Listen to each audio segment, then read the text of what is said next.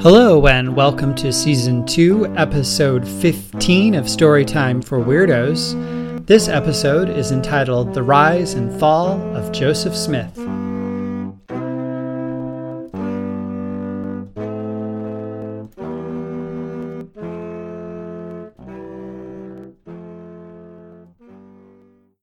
Billionaire businessman Joseph Smith decided to run for president. He ended every speech with, Don't let the eggheads take away your freedom. His campaign was a stunning success, and on the night of his election, a reporter asked him what he meant by eggheads. Having never given it much thought, Joseph Smith replied, Well, it's you and your lot. Everyone who thinks that a degree or reading a book or being a so called expert gives them the right to run things. From the start, his administration was fraught with graft and incompetence. With each new scandal, he blamed the eggheads and lawyers, professionals, and bureaucrats. October 5th, 12:15 a.m., Chicago, St. Bartholomew Hospital emergency room. Dr. Spencer had just downloaded the app when he got the alert. An automobile collision on Lakeshore Drive, one injury inbound. The patient was in critical condition and needed emergency surgery. Dr. Spencer entered the operating room and checked the chart. Remembering a news clip from the week before where Joseph Smith had blamed medical professionals for rising mortality rates while he bankrupted Medicare and Medicaid. Dr. Spencer entered the name and address of the patient into the new app on his phone. Everyone stop, he said. This man supports Joseph Smith. The nurses and residents looked at Dr. Spencer, sat down their work, and stepped away from the patient. The only sound was the heart monitor. October 5th, 7:45 a.m., Cool Whip, Alabama. Tammy Lee snarled at her daughter, Tracy Lou, as she pulled into the empty parking lot at the elementary school. I can't be late again, she said, opening the doors and shooing her three kids toward the doors of the school. Tracy Lou and her two siblings ran to the door as Tammy climbed back into the driver's seat of her car. She stopped as she heard her kids shouting that the doors were locked. Where the hell are those teachers? Tammy ranted as her children climbed back into the car. October 5th, 9:14 a.m. flight from Raleigh Durham to Seattle. Captain Cantu settled into the seat and looked over the manifest for the flight. He opened an app on his phone and took a photo of the passenger list. Reviewing it, he made an announcement. Passengers Bo Bumhauer, Joe and Cindy McCon, and Frank Jones, please gather your belongings and report to the ticketing agent in the terminal. He turned as the flight attendant poked her head into the cockpit. Hey, Candace, if any of those people give you trouble, call security, he ordered. They support Joseph Smith. And so it went all throughout the country, in many places, teachers, lawyers, and doctors had completely disappeared. In cities and suburbs, names and addresses were run through a hacked list of voters before services were rendered. College students were removed from classrooms, travelers from flights, and patients from hospitals. Internet access went down for roughly half the US population around 10:30 a.m. Roughly three days later, power started to go out in large swaths of the country as the engineers were no longer maintaining the system. October 9th, 12:15 p.m. New York Times newsroom, New York City. Fred Miller stormed into his editor's office. "Why won't you publish this piece?" he demanded angrily. "People are dying. The livelihoods of millions of Americans is being ignored." Winston, his editor looked up from his reading and said, Fred, I thought you would have been in the loop on this. What are you talking about? Fred asked, baffled. Winston clacked away at his computer for a few minutes in silence. The database doesn't lie. I just didn't want to believe the worst, I guess.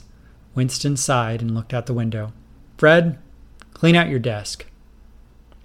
October 9th, 2:31 p.m. The White House, Washington D.C.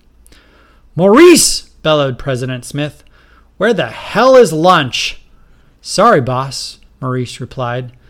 The White House chef left a few days ago, and Susan's in Kansas taking care of her mother. What's going on around here? the president asked for the hundredth time that day. The hallways are empty. Floyd at the Justice Department says no one has been in the office in days. Where are those assholes from the FBI? They're always trying to brief me. We haven't heard back from Director Stevens, replied Maurice. What the hell is happening? The rapture? President Smith raged. If so, we've been seriously misled by our religious leaders, said Maurice. The president chuckled. Speaking of useful things, I don't believe. What's the press saying about all this?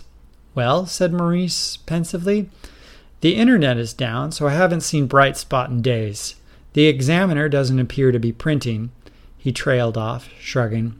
Okay, okay, what about the real news? The Times, the Post? asked Smith, spitting out the names with obvious disgust. That's what's odd, Maurice replied. This kind of a American crisis story usually gets them all hot and bothered, but nothing. He picked up a paper. The mayor of New York used a swear word on a radio program and a profile of John Mulaney. Ah, who cares what he does on a Sunday morning? Maurice, snapped Smith, focus. I want to know what's happening and how to stop it. Soon after he said this, there was a knock at the door in the Oval Office. Smith nodded to Maurice, who opened the door. A staff member, whose name Maurice did not know and who he hadn't seen in days, stood in the hall. For the President, sir, he said, handing Maurice an envelope. Before Maurice could reply, the staff member turned and walked briskly down the hall and out of sight. Maurice handed the envelope to the President, who tore it open and read the unsigned letter within.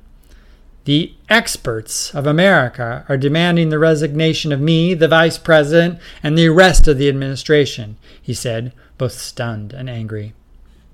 October 10th, 10 a.m., Miami, Florida.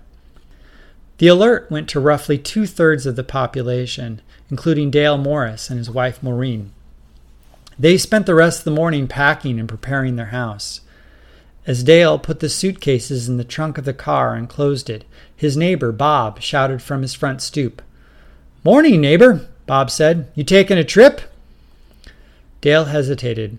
Bob was always so nice to him, but he knew his political inclinations. He thought about Joseph Smith blaming engineers for a bridge collapse in St. Louis. Dale had inspected that bridge last year and warned that it was dangerous. The budget put forward by the administration has cut funding for infrastructure. He smiled at Bob. Yeah, just a few days in Georgia with Maureen's sister. Well, enjoy yourself, Bob replied, waving. Dale got in the car and turned to Maureen. That was hard, he said. Bob's always so nice. I know he supports Joseph Smith, but, honey, Maureen replied, putting her hand on his. Nice isn't good. October 11th, 4:40 p.m., Florida. Category 4 hurricane made landfall in southern Florida. The damage was devastating. Fatalities were high. The remaining population had no warning and no access to medical care. Journalists toured the affected areas and asked the victims the same question How do you feel about President Smith? Many roundly denounced the president, others did not. October 12th, 12 p.m., the White House, Washington, D.C. President Smith! exclaimed Maurice, scurrying into the Oval Office. I was at the FBI headquarters today, and did you see this? interrupted President Smith, holding up a newspaper. The Post's front page is just people in Florida calling for my resignation.